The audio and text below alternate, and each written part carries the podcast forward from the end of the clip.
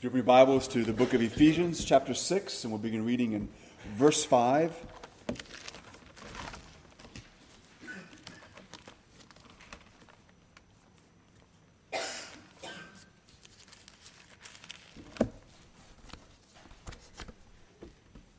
Let's pray.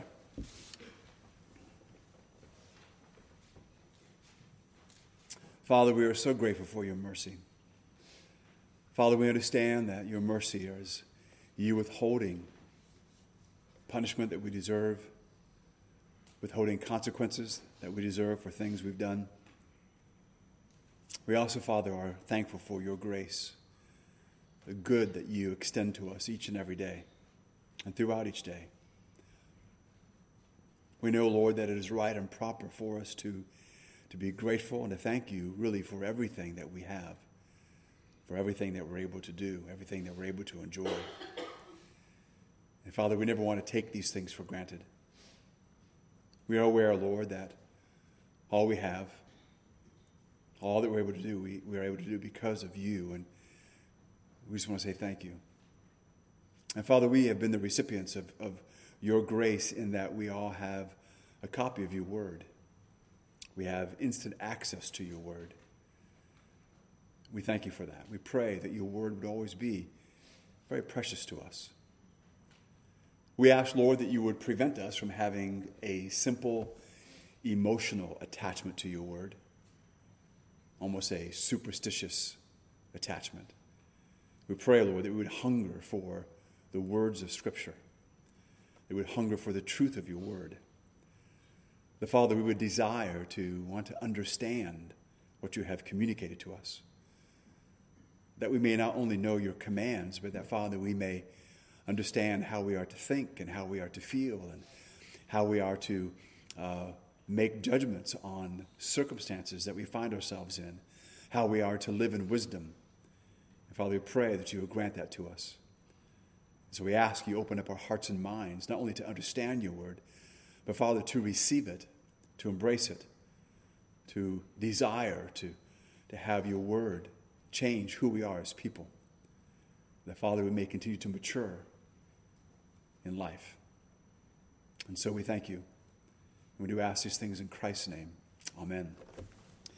Ephesians chapter 6, beginning of verse 5, Paul writes, Bondservants, be obedient to those who are your masters according to the flesh, with fear and trembling, in sincerity of heart as to Christ not with eye service as men pleasers, but as bondservants of Christ, doing the will of God from the heart, with goodwill doing service as to the Lord, and not to men, knowing that whatever good anyone does, he will receive the same from the Lord, whether he is a slave or free.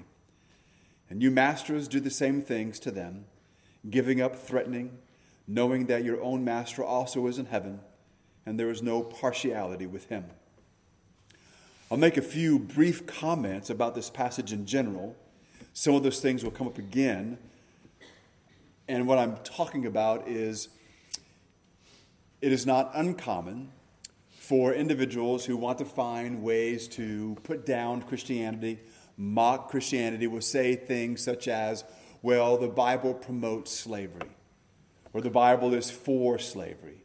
And they'll come and they'll quote verses like this and say, see, and, and they'll talk about this passage. Obviously, they've taken everything out of context.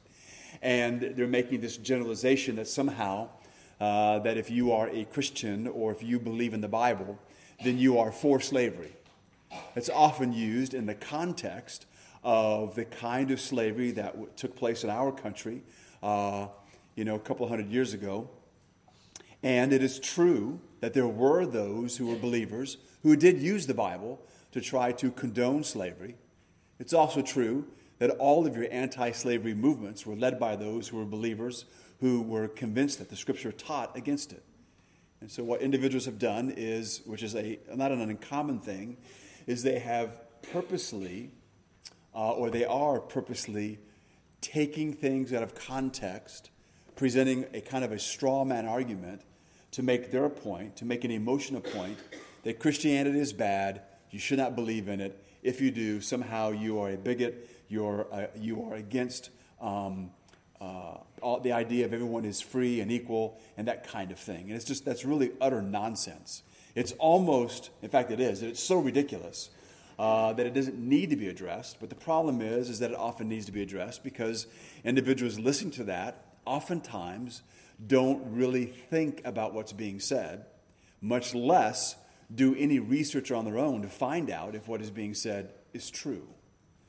You would think that in the day we live in, that most people in our country would have at least within them this idea that no matter what you read or no matter what you hear about any group, you need to double check to make sure that it's based on truth and is truthful. If it's, if it's uh, statements that are being made against any political party or statements that are being made against any political candidate, if there are statements being made against any religion, you need to make sure that what's being said is actually factual. Because there are those who are willing to engage in this kind of activity to purposely misrepresent the truth, to purposely give only some of the facts to make their point, uh, and, and they don't really care about the truth. They're not looking for an honest intellectual engagement of whatever the issue may happen to be. They want to make some kind of an emotional point normally. Uh, it kind of goes back to um, the idea that some people learned, uh, I guess you would say back in my day, um, where if you were on a debate team, uh, what you were taught is how to debate uh, another team. Basically, you take a certain side of an issue, you want to debate the facts. Uh, and try to come to a logical conclusion, lead people to the maybe a right way of thinking. And what you learn in all of that is that one of the ways that you can tell that perhaps you have a stronger case or you're winning the debate is when the other party then drops their attempt to give the facts and just attacks you personally. They say basically, well, you know, it's all of a sudden, it's don't look at the facts. He's a bum, so you can't believe whatever he says. And he's a bum because we know these five things about him. Well, that type of thing, that kind of rhetoric goes on all the time now, and people buy into it. And so, what can happen, what does happen, is sometimes believers engage in the same thing. And so we're kind of laying the groundwork for that type of um, discussion, that type of tactic to be used against us. And it, it has been used against us for a long time. And so we need to recognize that and understand that, again, the Bible um, does not teach uh, or it's not pro slavery, but it does address slavery in the sense that, in what we're looking at, and Paul is writing to uh, believers and talking about how slaves should behave. What we do need to keep in mind is the kind of slavery that was going on during that time. There was various kinds of slavery. So there was the kind of slavery that was taking place that we usually think of, the kind that was going on in our country where people were basically kidnapped from the country, they were brought over against their will, uh, they were sold, and families were separated, they were treated poorly, and all those things. That definitely took place during the time of Paul. But that wasn't the only kind of slavery there was. There were those who became enslaved because they couldn't pay their debts. There were those who were enslaved uh, because you know the military conquered their country, and so they no longer had any rights. There were, there were slaves who owned slaves. There were slaves who were, in a sense, practicing medicine. They were medical doctors, and they owned slaves, and they had slaves who owned slaves. Uh, there were those then at the end of a term, if they, if they uh, maybe had paid back their debt or whatever the case may happen to be, there were those who chose to remain slaves. It's a very difficult thing for us to imagine anybody would do that. But when you see the term bond servant, uh, that's really what that's talking about, is that kind of individual. But bond servant can be misleading because it still should be the word slave. Well, whatever you, when you think of slave, you think of an individual who has uh, no personal rights. Now, in some cases, those rights have been given up to serve in that capacities. In other cases, all of the rights as a human being have been taken away. Uh, and, and Paul is not addressing the why there.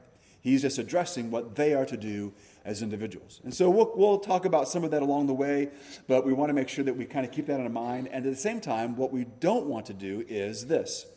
Even though what Paul says here is easily, and it is correct to apply this to a situation where we are, uh, where, you know, you want to be obedient to those who are over you, your, your manager, your boss, and that is true.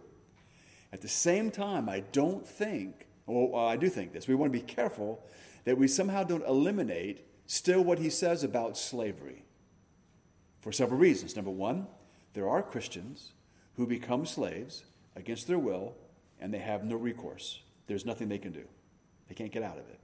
What do you do? There are some forms of persecution that may kind of uh, simulate a kind of slavery, and we need to know how to respond as believers. And, and sometimes what happens is when it comes to things that we don't like, we are Americans first and we're Christians second. And that's wrong. We need to be Christians first and Americans second. Now, it's not always easy to figure out what to do. Uh, it's definitely not easy in the sense of obeying what God has said, but we don't want to minimize what Paul is saying in the way he is saying it. Uh, because, again, we are at times still too much I'm an American, I'm free, I can do whatever I want.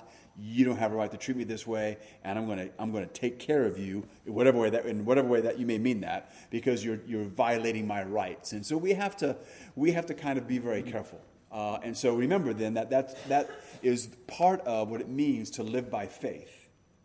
To live by faith is really simply living in obedience to what God has said.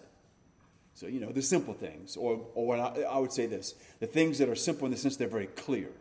Children should obey their parents.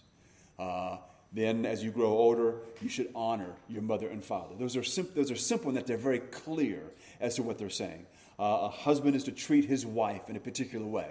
That's simple because it's very clear as to what the right and wrong is in that relationship and how the wife is to treat her husband and how they're to raise their children. And then the honesty that we are to have in our relationships with other people, uh, in business and what have, that we're to be honest, so we're not to lie and we're not to exploit people.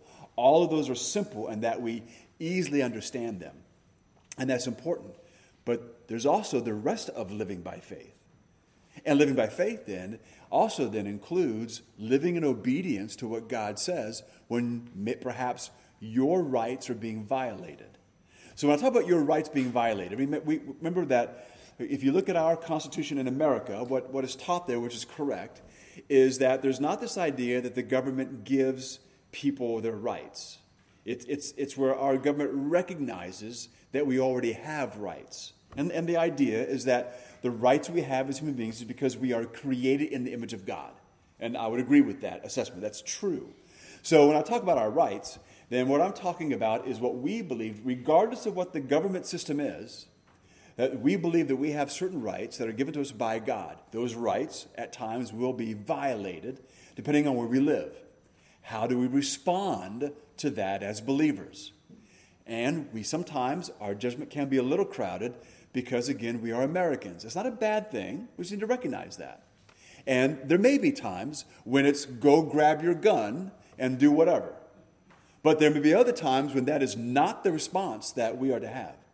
And so we need to be very careful then that we are representing Christ and we are living in obedience to what Christ said. And that can be hard. That can be very difficult. But remember, Christ showed us the way. Uh, and what I mean by that is we sometimes think, well, I understand if I'm being mistreated because I've broken the law, but I haven't done anything. Well, that's exactly what we're talking about. Remember, Jesus hadn't done anything either, and he was treated like garbage. The world, again, is going to hate us. We need to understand that, yes, it is true that there are those, you know, we know this, we see this in other countries, there will be those who will hate us because we're Americans. That's going to happen, and we deserve a lot of that. But we have to be careful that if we are being mistreated because we're Christians, not because we're Americans, but because we're Christians, then we have to respond in a very particular way. There's a certain mindset that we must have as believers. And there's no options here. To not have the proper mindset and the proper response is to be sinful. It is to sin against God. And so we need to make sure we have a good understanding of that. So, here, when we look at this passage here, uh, by way of just a little bit of background, masters, those who had slaves, often complained that their slaves were lazy, especially when no one was looking. So Paul is encouraging hard work, but he gives slaves a new hope and a new motive for their labor. So that's kind of the background to this. So Paul is addressing this. Uh, again, what he's basically getting at is that if you are a Christian and you are a slave, Basically, your master should never be able to say accurately that you're lazy. He's not commenting on whether slavery is right or wrong. Right now, it just is. And again, if you were to study any of these things uh, in ancient history, you would realize that if all of a sudden there was an uprising and all the slaves were suddenly set free, most would be killed within 72 hours. In this case, by the Roman government. They would just wipe them out. Okay, that's, so that's not a solution. Right? Again, this is not America set back during the time of, of, of Paul and of Jesus. Uh, the options that we sometimes assume people have, they didn't have. And it's very difficult for us to understand that because we've all, all of us here have always been free. We've all, we have been born in a country that was free in so many ways. You can't imagine how, how much freedom we have unless you ever visit another country and see what they have and the kind of limits they have on their freedom. So it's very hard for us to really grasp this and put our minds around this because we tend to assume that everybody has the exact same recourse that we do, and they don't. Not even close. Paul says here, basically like wives, slaves should submit to the head of household as if to Christ. Wow. I mean, that's, that's what he's saying. And, and we need to grasp that. This is very important. Now, this is true. Only a few writers in the ancient world ever suggested that slaves were, in theory, um, uh, their master's spiritual equals. The Bible definitely teaches that. Okay, there was this idea, it's always been around, that there are certain individuals, either because either they were made slaves because they were seen as being not equal to the owners, or by mere fact that they had become slaves, that was evidence that somehow they were, you know, there was different levels of human beings, basically. And they just didn't make, they, they couldn't cut it. But turn, if you will, to the book of Job, chapter 31. Job chapter 31, I'm going to read verses 13 through 15. Here it's made very clear in the Old Testament that whether one is slave or free, they are of the same status. They are equal in the eyes of God. Obviously, their living conditions are different. What they, the way they're being treated, what's going on, all that is different. No one's denying that.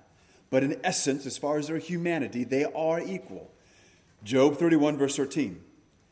If I have denied justice to my men servants and maid servants when they had a grievance against me, what will I do when God confronts me? So we'll stop right there because as Job writes that, there's an assumption here that's being made in this sentence or in this question. Number one, that these servants or these slaves deserve justice, and they should be treated justly. Right? And it was possible for a person to be a slave and to be treated justly. Justice was not just, oh, you must free them, because that was not always the case.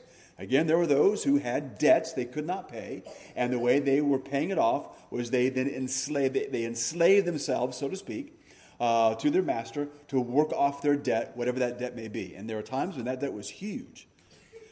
But nonetheless, they were not to be denied justice because they were not viewed as being subhuman by the Bible. They were viewed as being equal uh, and requiring and um, deserving of the same justice as the master. And the master was being held accountable here because here God's going to confront him. God's going to hold this individual to account because he says, What am I going to do when God confronts me? Verse 14, uh, the second half of verse 14. What will I answer when called to account? Then he gives the reason why all this is this way. Did not he who made me in the womb make them? Did not the same one form us both within our mothers? So, what he's basically saying, this is another way of saying that we're all made and born the same way and made in the image of God.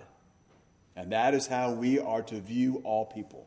One of the things that is always set, especially in wartime, that has set our country apart is that when we collected prisoners of war, we actually, not, not in every single case, there's always been those who were evil, but primarily we treated prisoners of war actually like human beings.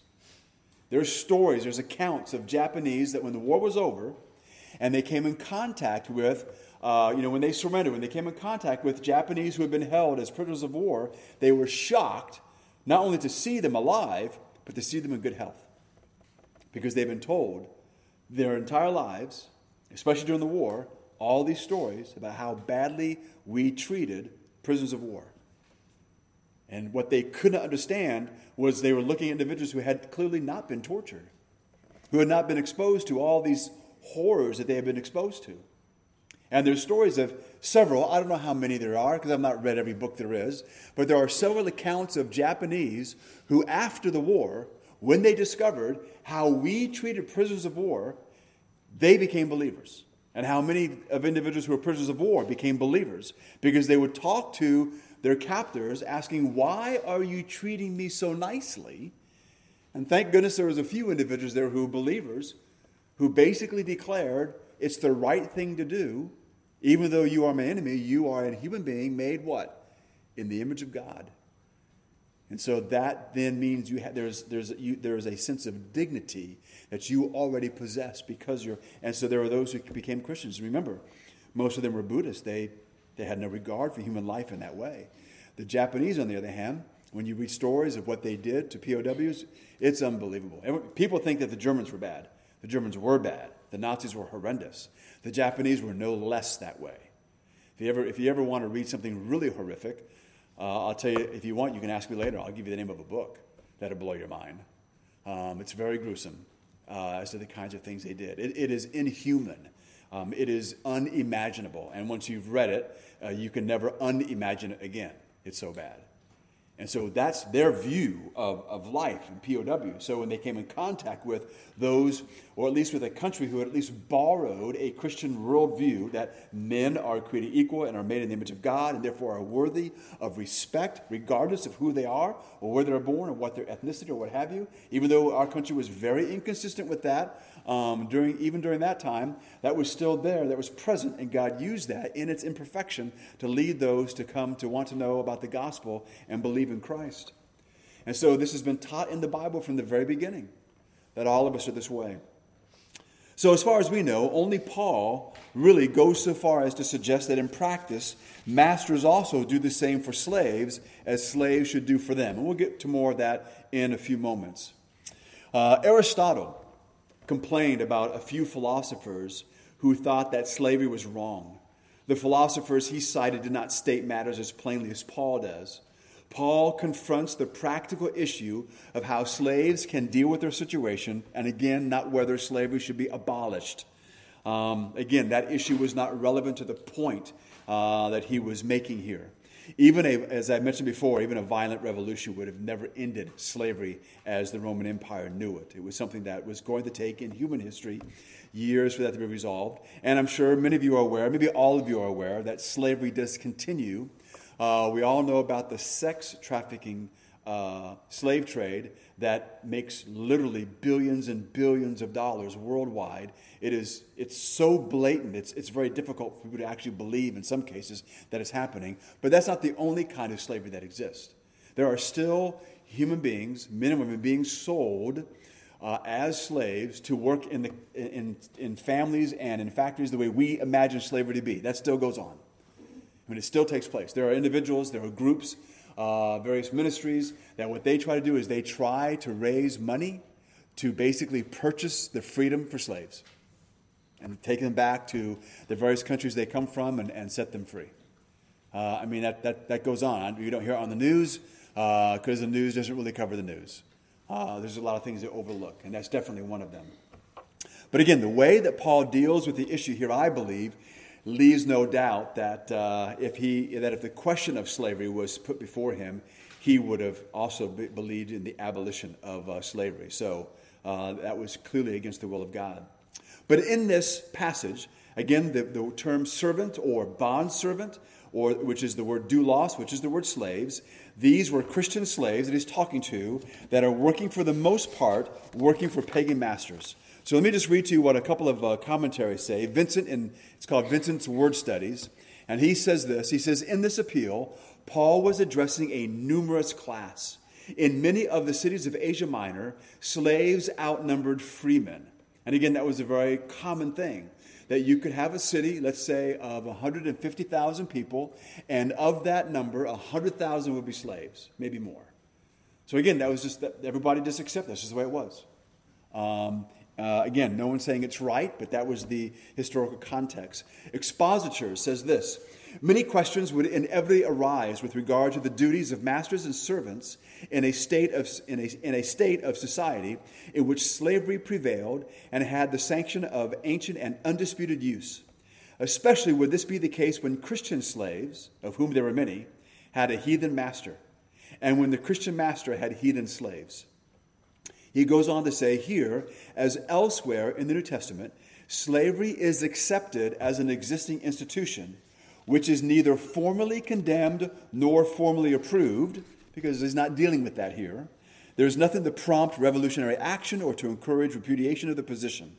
Again, remember Onesimus, as you read through your Bible, was a, was a convert to Christianity. Paul sends him back to his master. And the institution is left to be, in a sense, undermined and removed by the gradual operation of the great Christian principles of the equality of men in the sight of God and a common Christian brotherhood. And again, remember that in the world of Paul, in the early church, there were few situations where it would not be uncommon that when believers would gather in the sanctuary, you would have both slave owners and slaves. And there were times that the pastor would be a slave and his owner would be there in the, uh, in the congregation. And in the church, those who were the members were to submit themselves to the elders. And you would have that situation. And there was an expectation that would go off without a hitch, that there would be no conflict with that. And so that was not an uncommon thing. So we need to keep that in mind, again, as, as we think about these things that are being said. But when you look at the passage again, I want to look at a couple of expressions that Paul uses here because I want to make sure that we don't miss out on how we are to take what, he's, what is being said here and how we are to digest this and how we are to apply this uh, in our thinking as believers. So, in there, when you read beginning in verse 5, where he talks about um, that uh, in verse 5 bondservants be obedient to those who are your masters according to the flesh with fear and trembling in sincerity of heart so the first uh, phrasing there with fear and trembling that phrase is the same phrase with regard to Paul himself. In other words, the Corinthians and Philippians, uh, it's enough to show that nothing more is in view here than a solicitous zeal in the discharge of duty. In other words, that they, they need to be uh, committed to fulfilling their responsibilities as believers. That's what Paul is getting at. So the fear and trembling is not this idea that you're fearful of being beaten by your master. That's not what he's talking about. The idea is, is that, that you are committed to this, that you have a great sense of zeal. Um, the fear, I believe, would be the fear of the Lord, which, which we'll get to a little later. Uh, but the idea is that, that you, you are committed to doing what is right before the Lord, and he, and he makes that clear. When he talks about doing so in sincerity of heart or in singleness of heart, it simply means to be obedient. Uh, it states that the spirit in which the obedience was to be rendered is not a formality, it's not pretense, it's not hypocrisy. It is an inward reality. It is to be sincere. They are to commit themselves to obedience with an undivided heart. So that's important now for us as believers. So, whatever situation we find ourselves in, again, it's true. This applies to those who are over us in, in, the, in the work field, in whatever way that is. Uh, I think the easy way to remember this is that you and I are to obey those who have authority over us in every single situation, uh, except when they ask us to violate the clear teachings of command, uh, uh, commands of Scripture. And that's actually pretty rare still. It's not, it's not when you explicitly don't like what they tell you to do. It's not that. It's, it's, it's, when it's when there's a clear violation of what God has commanded us to do. Only then do you and I, I believe, have the right to not obey what they say. But I don't know if, if, if any of us are really ever faced with that, that reality. Um, but nonetheless, we want to keep that in mind. But there is to be this undivided um, obedience. So, so we don't have the right to withhold service because, well, I don't think my boss is treating me right. And so, you know, I'm, I'm, I'm going to kind of put it on cruise control until I get what I believe is coming to me. Now, you can get into to labor negotiations and all that garbage. We're Christians first, period. we put our trust in God, not in our labor union, not in our ability to manipulate our boss, not in our ability to get others to be on our side. We need to labor as if that individual is Christ himself and then trust Christ for whatever's going to happen. Remember that as we work and fulfill our responsibilities, we do represent Christ. God may give us opportunity to share the gospel with them. And how will the gospel be heard if we're a slacker? And sometimes we think that the way we're treated or are the wage we're being paid is of greater value than that individual hearing the gospel. And that's where we're wrong. That shows us where our heart is. We're no, we're no different, no better than the greedy miser that's out there who loves money and worships money. So we need to put our trust in God. That God will take care of what if, if I'm not getting paid enough, let God take care of that. If I'm not being treated well enough, let God take care of that. Either, I, either you trust God for it all or you don't trust God at all. And, and we, need to, we need to be about His business. Does that then mean that others may not like you? Absolutely. That goes with the territory. We're not there to show anybody up. We're not there to draw attention to ourselves. This is not where you work really hard and really well and then try to find a way to, you know, uh, backdoor brag about it. That's not what this is. You just do what you're supposed to be doing because we're living in obedience to what Christ has said. As to the word heart, okay, um, well, let me, let me do this first. First of all, he says, just to make sure you understand that we're not doing this with, that we are doing this with an undivided heart as far as uh, the idea of, of obeying those in authority over us. Again, we're not doing it as men pleasers. We're not doing it for eye service. In other words, we're not simply doing it when the master or when those in authority are watching. Uh, we're not living in obedience to, to either save appearance or maybe to gain favor. Uh, and we're not doing it when the master or when the authority is absent. We don't do that. Okay? Christians don't engage in that kind of activity ever.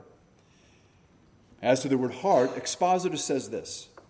Again, so again, we are supposed to, uh, in this position, we are to uh, be obedient to those who are in authority over you according to the flesh, with fear and trembling, in sincerity of heart. And expositor says about the word heart, it belongs to the character of the bondservant or the slave of Christ to do the will of God, the God and Father of Christ, in his condition in life, and to do that not grudgingly or formally, but with hearty readiness. So, what Paul is doing is he's really examining the character of the believers that he's writing to. We are to take this and examine the character, our character as individuals. How am I doing at work? How am I really doing at work? Not what does my evaluation say, though that might be helpful. When I examine what I'm doing, am I truly fulfilling all of my responsibilities as if Christ Himself was my supervisor? Now, I know that's a pretty high standard. It's pretty high order. A lot of times it's not going to be quite there on that mark. But I'm not saying that we somehow say, oh, well, no one can ever do that, and then we go back to being lazy again. But again, the idea is that is the standard that we are, we are striving to achieve. We, we want to do the best job of it. If you're getting another job, there's nothing wrong with that. Get another job. But while you're at the job you have now, you do everything the right way for Christ's sake, not just for your sake, not just so you can have a nice exit interview or evaluation or have you when you leave. That's great if you have that, but, that, but you may not get that. It doesn't matter. We trust Christ. Trust Christ with your job. Trust Christ with your paycheck, as well as trusting Christ for your salvation. We are to trust Christ, exhibit faith in the way that we live. So if someone comes up to you and says, I just I just don't see how you can put up with so and so. Don't say, well, all I know is I've learned from the past that if you want to get a raise, don't do that. Because what you're basically saying is, well, I love money. And because I love money, I want to do this. And because I love money, I want to do that. And because that's what you're saying. And so they're never going to hear the gospel from you. Or, or, or what they might end up hearing from you is what we all repudiate, which is a health and wealth gospel. What they're going to assume is that you believe the gospel and that you're going to church so that you can have enough strength to obey those in authority over you so that you can get more money. what is that? That's just another way of the health and wealth thing going on. That, that part doesn't matter. In fact, maybe, uh, and I'm convinced of this. I mean, if you read the Bible, remember again Philippians, God has placed us in the middle of what? A crooked and perverse generation so we would shine as lights. There is no guarantee that you will be treated well at your job. There's no guarantee. There's no guarantee that if you do your job correctly for Christ, that in time eventually they will treat you right. That may happen on many occasions, but this idea that eventually it will be you will be treated right, that's not a promise in the Bible. It's not there. You may work there for the rest of your life and never be treated right. But we're not doing it for that, right? We're doing it for Christ. Uh, that's, what we, that's what we should mean when we say we're doing it for conscience sakes. I, I, it's for my, uh, my conscience has to answer Christ. So this is important.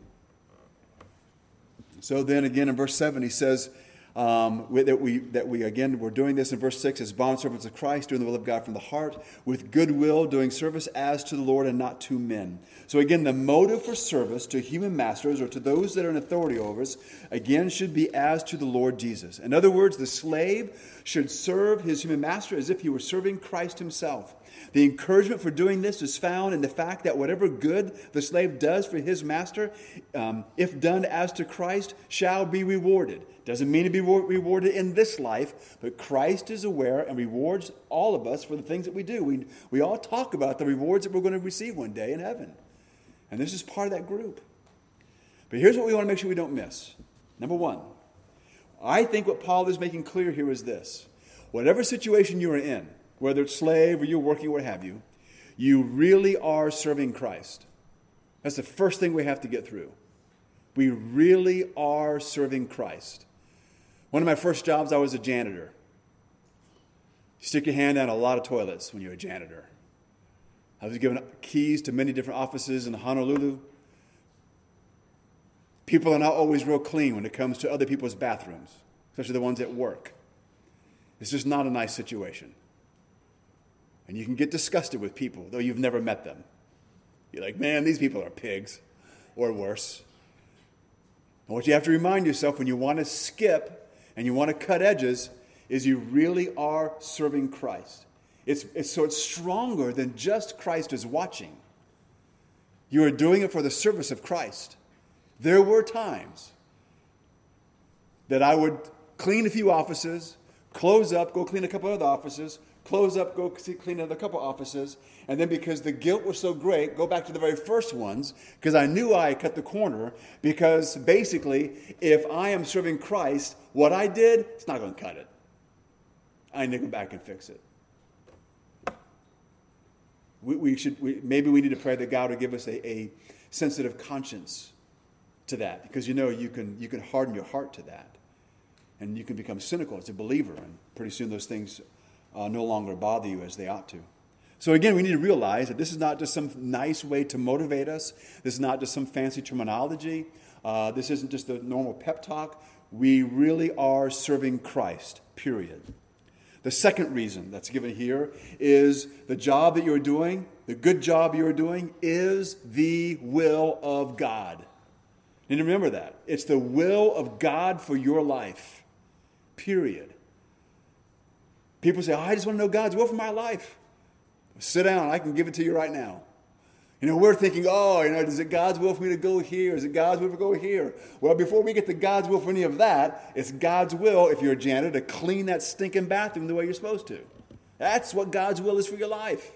If you have that paperwork you have to fill out, that's God's will for you to do that well and do that right.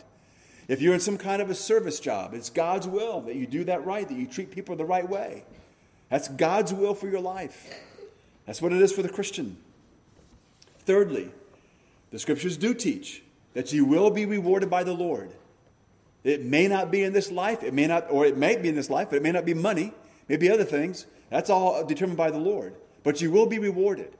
It, it, it is never going to be overlooked or missed by God. In the same way that a child uh, wants their parents to know or to notice they're doing this or that good or doing this or that well. All right? God's not going to miss that. He's going to know that. There's going to be a reward. we're not only doing it for rewards, but it's, it's part of the teaching. And we need to recognize that. And then in verse 9, what does he say? Masters do the same.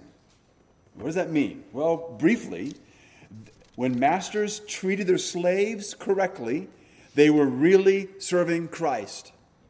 When, if you are in charge of those, you need to treat them well. That doesn't mean you can't get on them when they're not doing a good job. Absolutely, you can get on them.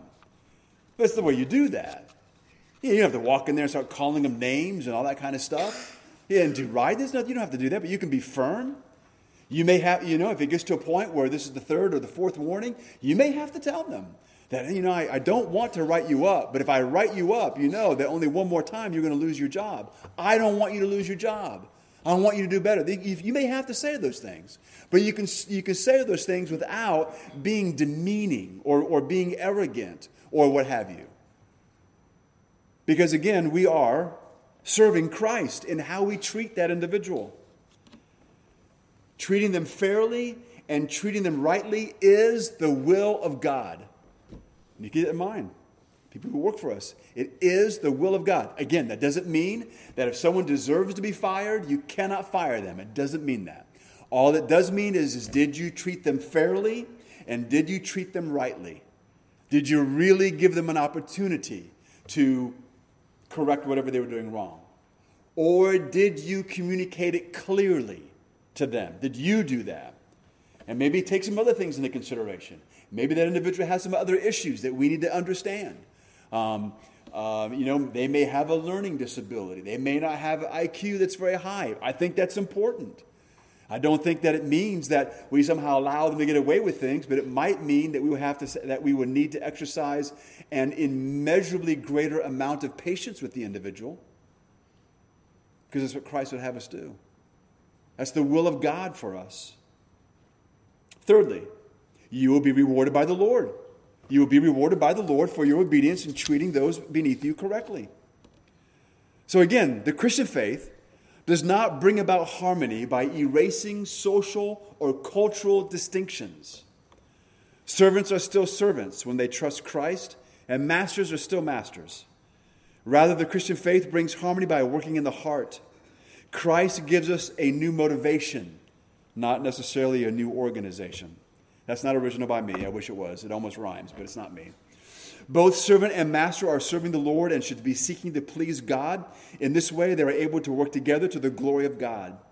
What are the responsibilities, again, of a Christian master or employer to his workers? Well, if you're the boss, four things to keep in mind. Number one, we must seek their welfare. Again, it is not overlooking shoddy work, but we must seek their welfare. That means we must care about those individuals. I think that what that normally means is if we're going to make a mistake with them and, and not fire them, uh, maybe when, when, we, when maybe in other jobs would be fired at, is we want to make a mistake on the side of being patient, but there's a time when that time comes. I, I can't give you a hard, fast rule for what that looks like because there's a lot of different context out there. But even when you fire them, doesn't mean you have to hate them. You, you may fire them and turn around and try to help them find a good job. Say, look, you know, I, you just, I don't think you can do this job. You clearly can't do this job. There's some things you need to work on. I want to help you get work, but certain things have to be addressed. You've still not addressed them. And, you know, I, this, this, I have no choice. I now must do this for the sake of others that are working and, you know, all that kind of stuff. But we, we, need to, we need to care about that individual. Now, they may not want you to care for them, and there's nothing you can do about that. But we need to make sure that we care about their welfare, that we seek their welfare. We need to make sure we're not threatening them.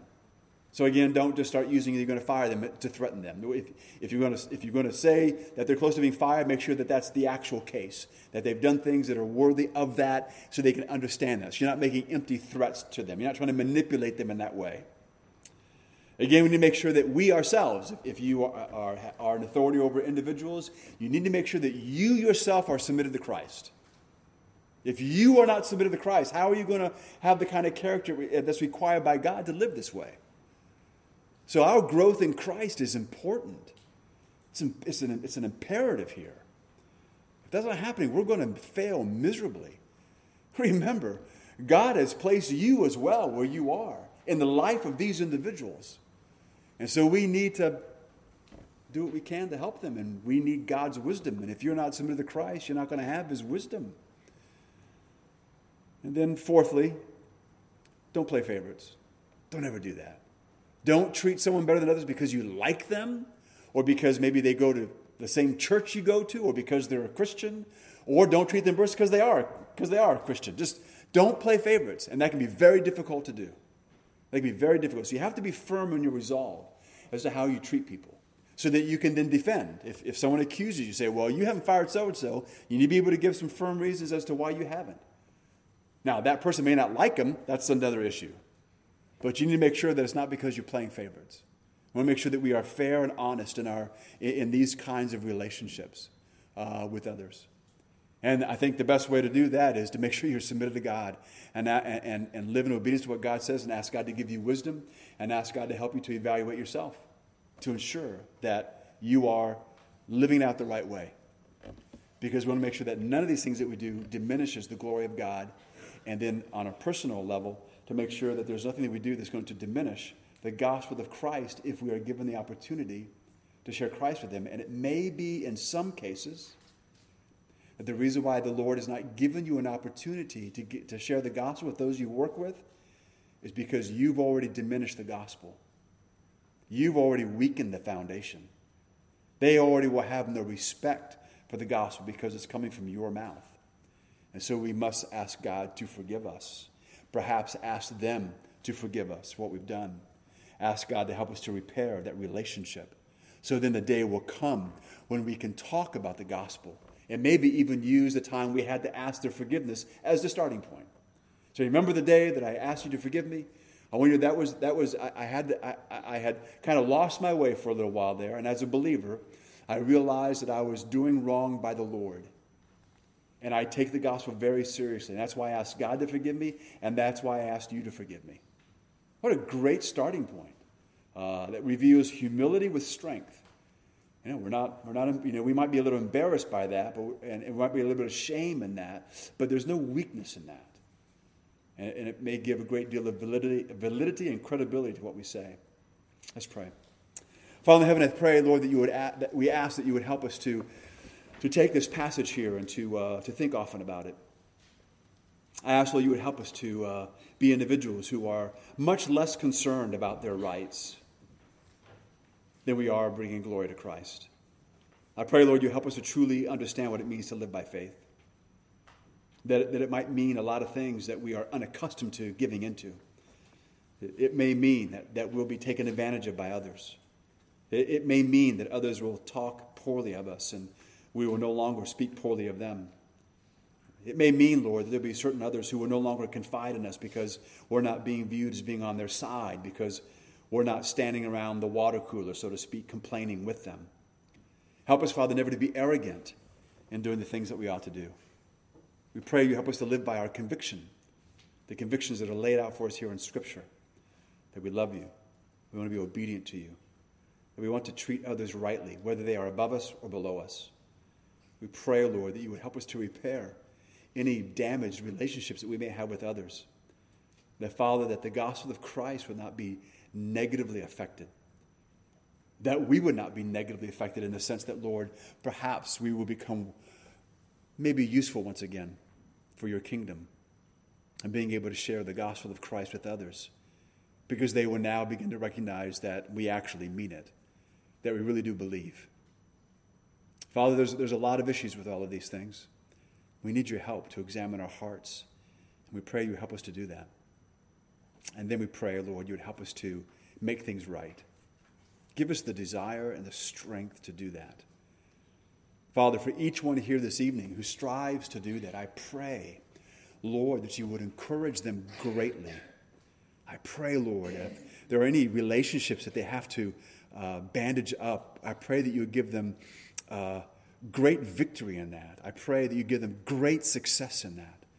I pray, Lord, that whatever respect they may have lost to others because of poor treatment, that, Lord, that respect will be, will be regained very quickly. I pray, Lord, that you would then give them opportunities to share the gospel. And I pray that you would prevent the evil one from discouraging them. And they'll find success. That, that they, Father, may find their role in this world and understand why you have placed them where you've placed them. Oh, Father, thank you so much for not giving up on us. Thank you, Father, for not condemning us because of our sins. We thank you, Lord, for forgiving us. We thank you, Father, for cleansing us. We ask that you would restore us, Father, to usefulness for your glory. And we do ask these things in Christ's name. Amen.